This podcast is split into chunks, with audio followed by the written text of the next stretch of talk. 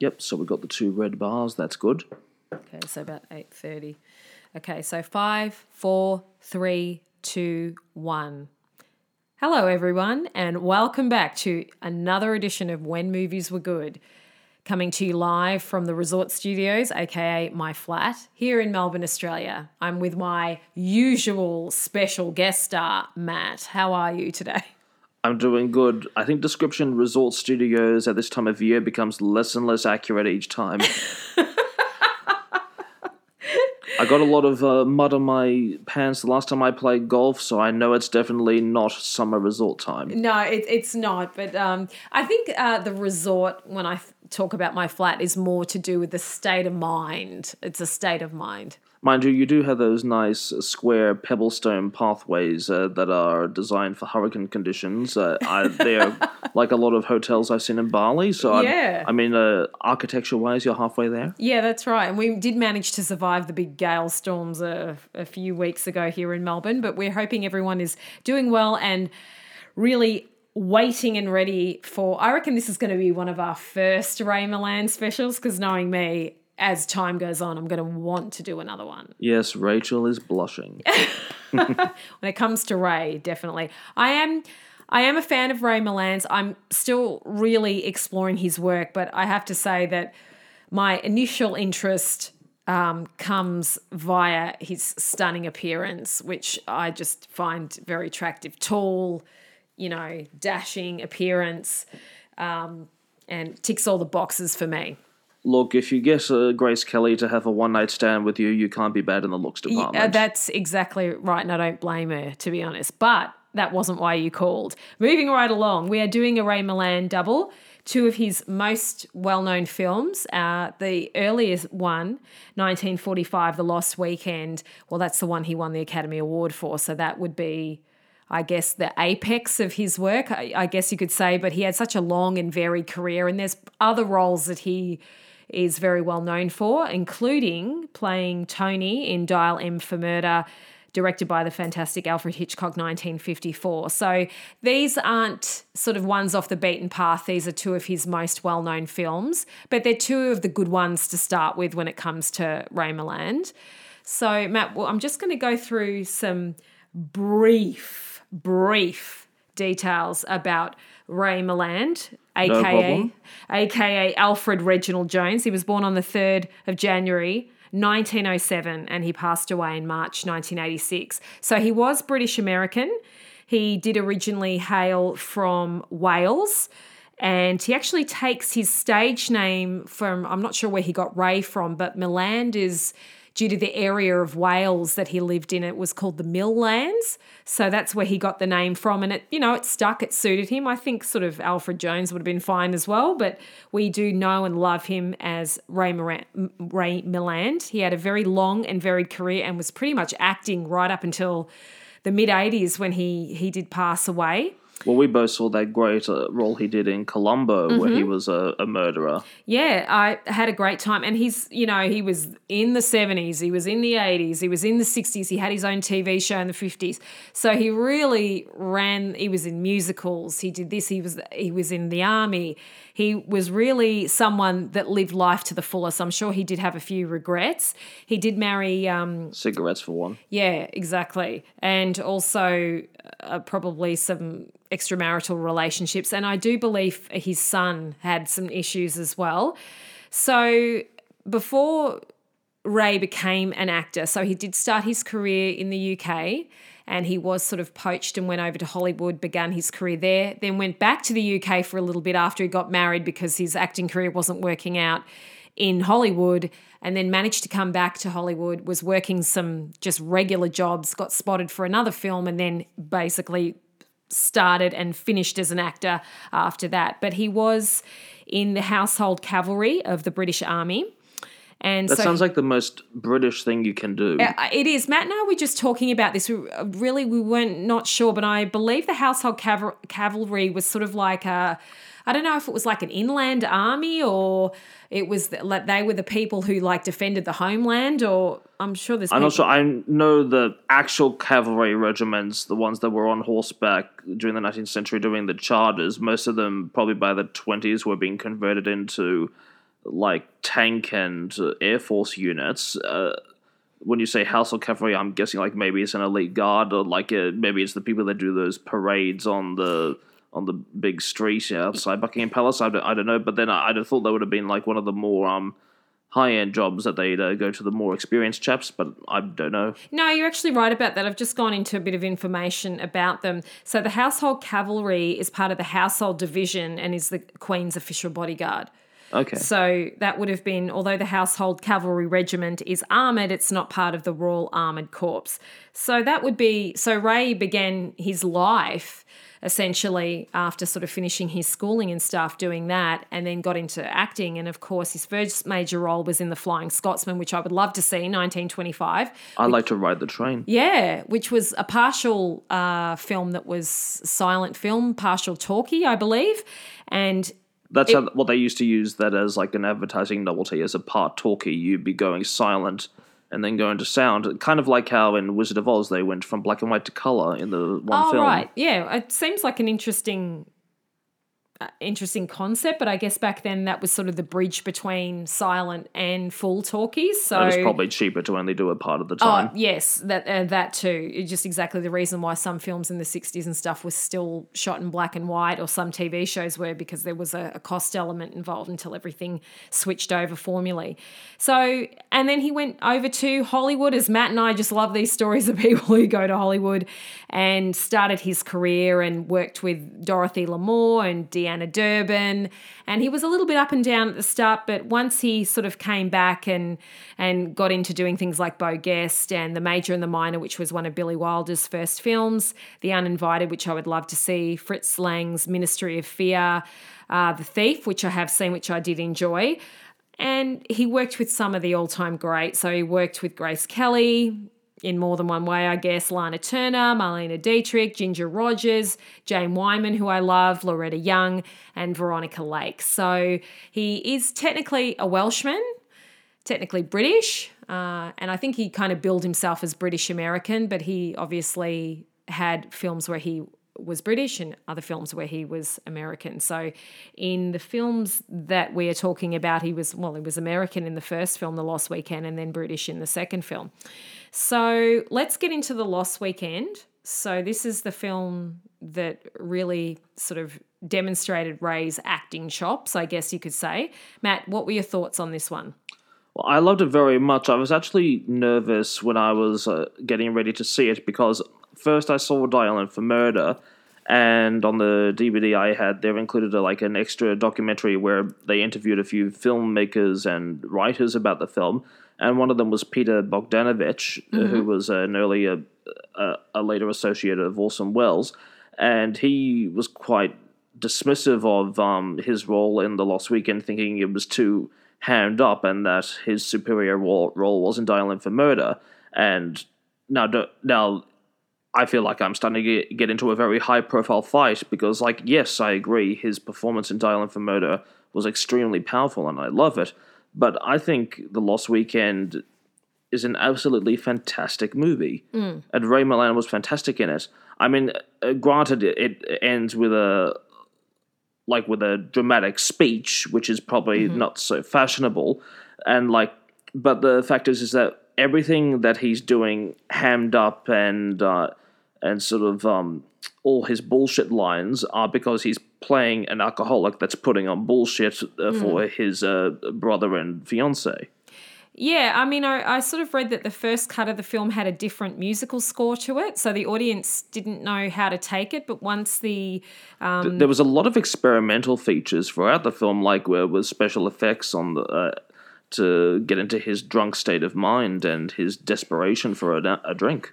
Yeah, so just for the audience who obviously we would recommend you see this film, but essentially it's uh, about a an alcoholic writer called Don Birnam, and he's supposed to be going on a weekend vacation with his brother Wick.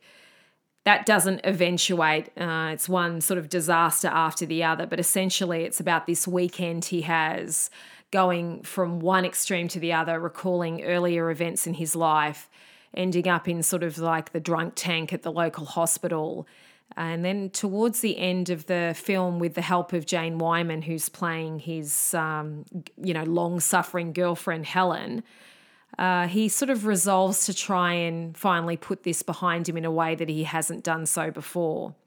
So it is really Ray Milland's film. Everyone in the film's really good. Uh, and the director, who Billy Wilder. Billy Wilder, who, well, hello, needs no introduction. Like you said, Matt, there's a lot of experimentation in this film. Well, yeah, I mean, like the favorite part I have is when he's at the opera and he's having one of his early times when he had an unhealthy obsession with a drink and they're going through the drinking song from La Traviata. Oh, that's what it was, La Traviata. Okay, yeah. yes, by Giuseppe Verdi. Yeah. Matt's a bit of an opera buff as well. Yes, that's right. And um, they're going through that song, and obviously he's in a drinking state of mind because they're singing about drinking, and suddenly he pictures them as these overcoats, all of them, uh, with a bottle hidden inside. And I thought it was quite clever. It was almost getting into the territory of. Uh, like what we saw uh, Hitchcock doing in Vertigo 20 years later with the uh, delusional state of Jimmy Stewart's mind in that film. So I thought it was quite clever how they were using those special effects and the alternative soundtrack uh, because they often had a lot of these sort of spooky, ghouly sounds. Yeah.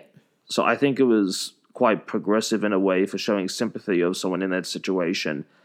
And it is actually, uh, believe it or not, a film noir. And that's how the genre can get so confusing because it, although it's often about sort of pulp fiction crime stories, it isn't necessarily. It's about people going through these hardships of experience Yes. with uh, some certain characteristic special features, like in the hospital. uh, There is the where we see the wire fence shadow going over Ray's face. That is easily comparable to certain scenes, like in Strangers on a Train, where others Yes. where someone's hiding behind bars. Yes. It's so it is a powerful genre that can cover a lot of angles, and it's not just a, a sort of bang bang crime story. Yeah, I mean, it is sort of an emotional story as well. And there are lots of people, sort of, you know, someone who's an alcoholic, there are, you know, people that enable them, there are people that try and stop them. There are many different, and everyone was very aware of his character, Don, and, you know, the, the people he would come across in the bar, the bartenders. Uh, the other people in the apartment building where he lived, everyone was very aware of this destructive habit that this man had. And even back then, they did refer to it as an illness, as a sickness. It's not quite, wasn't obviously as understood as it is now. But um, I thought the sort of sequence of him in the in the hospital, um, where he thought was it the mouse was eating the the uh, Yeah, I don't actually. I probably should have looked that up, but if is that actually a symptom of uh, alcohol dependency? is, yeah. It's called the DTs. So it's yeah, basically you're having a lot of visions and um, things that you're seeing that are- are there but they're not type thing. And I have seen a few other films where the characters are suffering the DTs as well. And it's sort of like if you can kind of get through that and then start, you know, coming off the alcohol, you can get through it a bit, but it's you've really drunk yourself into a state if you're at that point though. Yeah. Yeah, it's it's it is like you say an illness for some people. Like we talk about the because it it's like people who say, "Oh, I'm a, a little OCD" when they say they can't let go of uh, not cleaning the carpet on a Saturday morning. But no, OCD is a genuine mental illness or or a, a genuine medical problem where you have panic attacks over uh, such a random thing. So it's it's disrespectful to use it as an excuse to just be stubborn. Yeah, that's right. Yeah, it's you know, it's sort of um, an interesting film, and I guess at the time it was considered a hard hitting film too, sort of, but it did do quite well, and it's definitely got its place in you know classic cinema history. Was sort of one of the first films that did try to explore the nature of, you know, you have to remember what the culture was in the 1940s. Anyone that was an alcoholic or they were either functioning or was hidden away by their family. So I guess to have a film with it such in the forefront was quite sort of groundbreaking at the time. But I think Ray did a fantastic job in the film, as did Billy Wilder as the director. Uh, and I really enjoyed Jane Wyman. I mean, obviously, I'm a, being a fan of 80s soaps, I'm a fan of Jane Wyman from Falcon Crest, but um, it just goes to show you because she was quite manly in her later years. She was very skinny and very sort of, at least in the role she was playing in that film. And it was nice to sort of see her in a more, you know, not like not matronly role, but just in the more traditional, strong, headstrong sort of partner to a, a very dis- man who's on hell bent on destruction. I guess. I reckon there was a lot of deliberate symbolism in that leopard coat. Yes, I think so. Um, yeah, I mean, look, it's the thing is with the Lost Weekend, it's one of those films you could probably watch several times and get something new out of it every single time you watched it. Well, another movie I'd like us to one day discuss is uh, The Country Girl, or uh, no, The Country Girl. Mm-hmm. That was with Bing Crosby and Grace Kelly, and mm-hmm. that was made about ten years after this one, and it's one of the few non-musical roles Bing Crosby ever had, and he did that superbly, where he's playing a struggling alcoholic as well. Mm-hmm. Yeah, that would yeah for sure. I'm I'm open to see that. I'm always happy to see anything with Grace Kelly in it. So just to sort of finish up on this, uh, some just a couple of little interesting tidbits. Um, Olivia de Havilland was originally considered to play Helen, uh, Jane Wyman's character, but that she was of course involved in that famous lawsuit that she was in at the time. Um, also, Kate Hepburn and Jean Arthur were considered for the role. Katharine Hepburn would have actually done pretty well in that mm, role, I think. Yeah, she would have done actually. So the majority of the film, at least the insides, were shot at Paramount in Hollywood. Um, but they they did go to New York City because Billy Wilder wanted that authenticity of him actually walking the New York City streets. And I was actually just amazed at how built up New York City was even back in the mid 40s. I mean, it still was a sprawling metropolis even then. Well, when you go to New York now, you realize how much of it is. Uh 19th to early 20th century city. A lot of those structures, as you see with the rail line and the street fronts, fronts with the pawn shops, a lot of it's quite similar in uh, many places. Yeah. So we're going to jump out now. Obviously, with any Alfred Hitchcock movie, you could literally sit there for three hours and discuss it. But we're going to briefly discuss Dial M for Murder because this is um, a, a bit about towards Ray rather than the great Hitch himself. So this was um, it was a very well known stage play beforehand. Yeah. Well, the I really envy the playwright Frederick, Frederick Knott, and I think I talked about this before. He wrote Dial M for Murder and two other plays, which just became such cult. No, cult implies a niche audience. They became such overwhelming hits that he was able to live on the royalties of it for all his life in quite good comfort, even though he got screwed out of the rights for Dial M for Murder which is how they managed to make a perfect murder with Michael Douglas many decades later, and he didn't get a cent for it.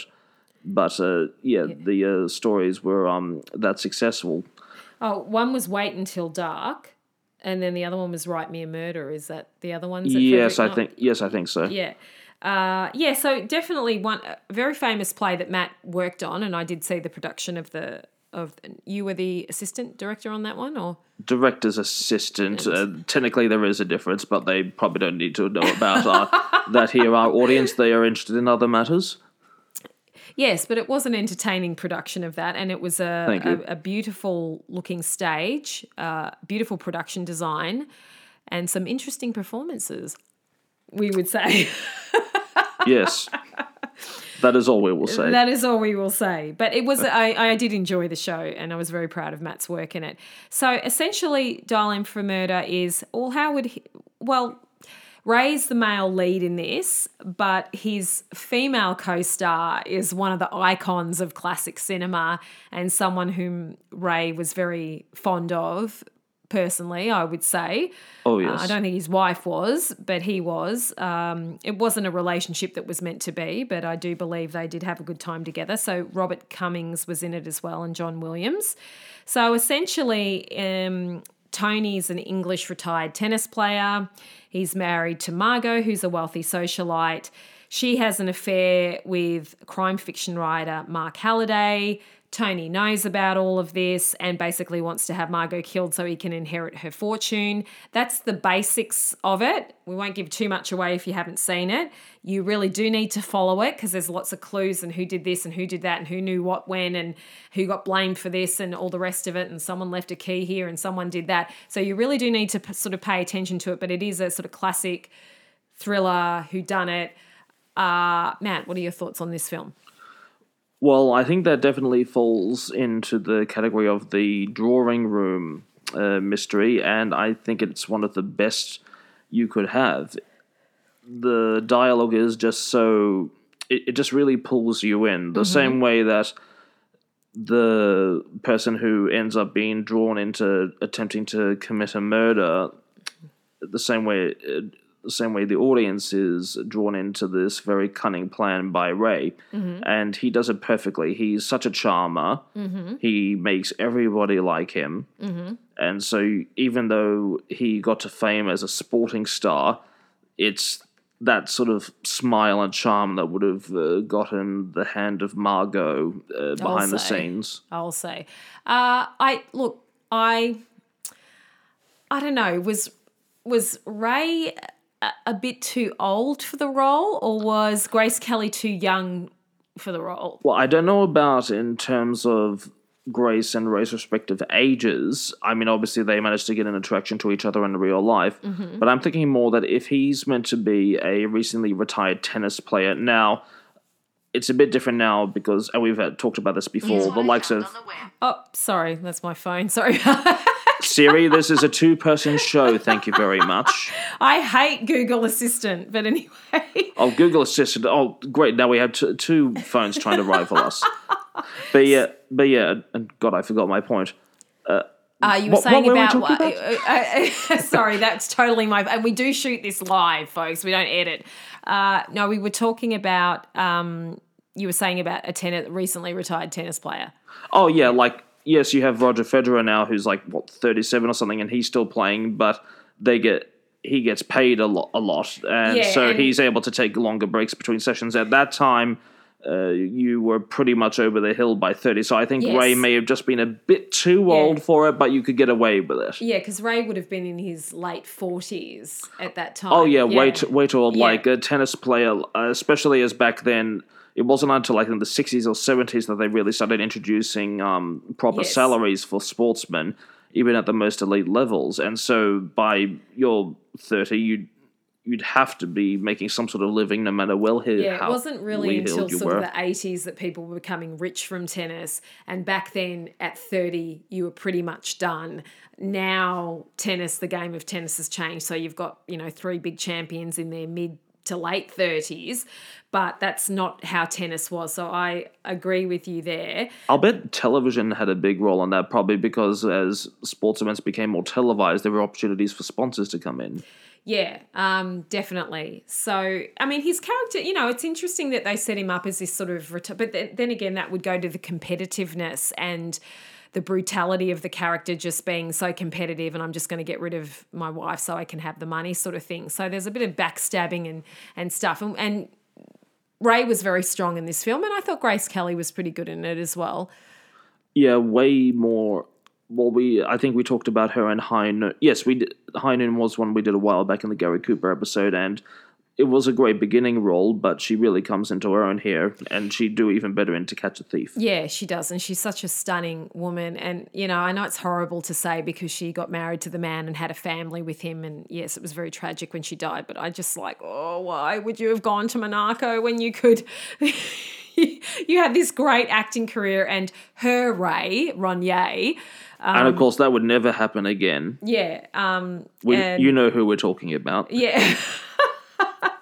but Ray would her Ray Rainier or Ray as she called him Prince Rainier he didn't want a bar of her going back to acting so I think even Hitchcock had tried to lure her back from Monaco but or Monaco however you say it and um, Even the even the general population of Monaco apparently were like thought it was scandalous for their princess to be suddenly acting in Hollywood. Yeah, I, I, for, for the life of me, I've seen a few movies. I've read a few things about Grace Kelly. I don't understand why she got married to Ray because I don't think. I think her and the other Ray would have had a better marriage, you know, despite their age difference. But I just don't think her and Rainier had much in common. So anytime I see Grace Kelly, I just think, why why would you have left your great career to go and sit in a palace i don't get it but you know who knows It was probably a fantasy Yes. uh, going into at the time and uh, probably got swept off her feet by Rainier at the time, even though it didn't work out. And their marriage ended up being quite strange, wasn't it? it, it it really was i think she just kind of stayed with him out of duty and obviously she had three children with him and it and i guess in monaco they have to have like that line of secession otherwise monaco could go back into france. That's what i understand it to be. Oh, yeah, I do remember reading something about that. so if the lineage, um, you know, if they don't have like strong, you know, heirs to take it over, then Monaco could essentially go back into the rest of France. So I maybe Ray explained that to her, and obviously Albert is now. Um, you know, now the head of the family and all the rest of it. And That could almost be made into some sort of operetta plot where you have a corrupt envoy from France who wants to absorb Monaco back into them so they can take into their treasury the Monaco casinos, and there's another lover for the princess's hand and something. I mean, it's basically the plot of the Merry Widow. Well, oh, is it? Okay, that's interesting. Yeah, well, I mean, I'd love to visit there, and and that's essentially where. Oh, it's interesting. It wasn't To Catch a Thief primarily set in Monaco? Was it Monaco or thought that was in the south of France. The French Riviera, so not too far away from there. But it's amazing that she would end up there, and those sort of roads that they were driving around. She her her life would essentially end on one of those roads and the conspiracy is, you know, who was driving the car type thing. But, you know, I mean, you do see a bit of her and her children, and, you know, who's to say? Obviously, her and Ray had a very close relationship. I think Ray was thinking of leaving his wife um, at one point, and the wife said, Well, I'll take you for everything you have. And, and that was the end of that.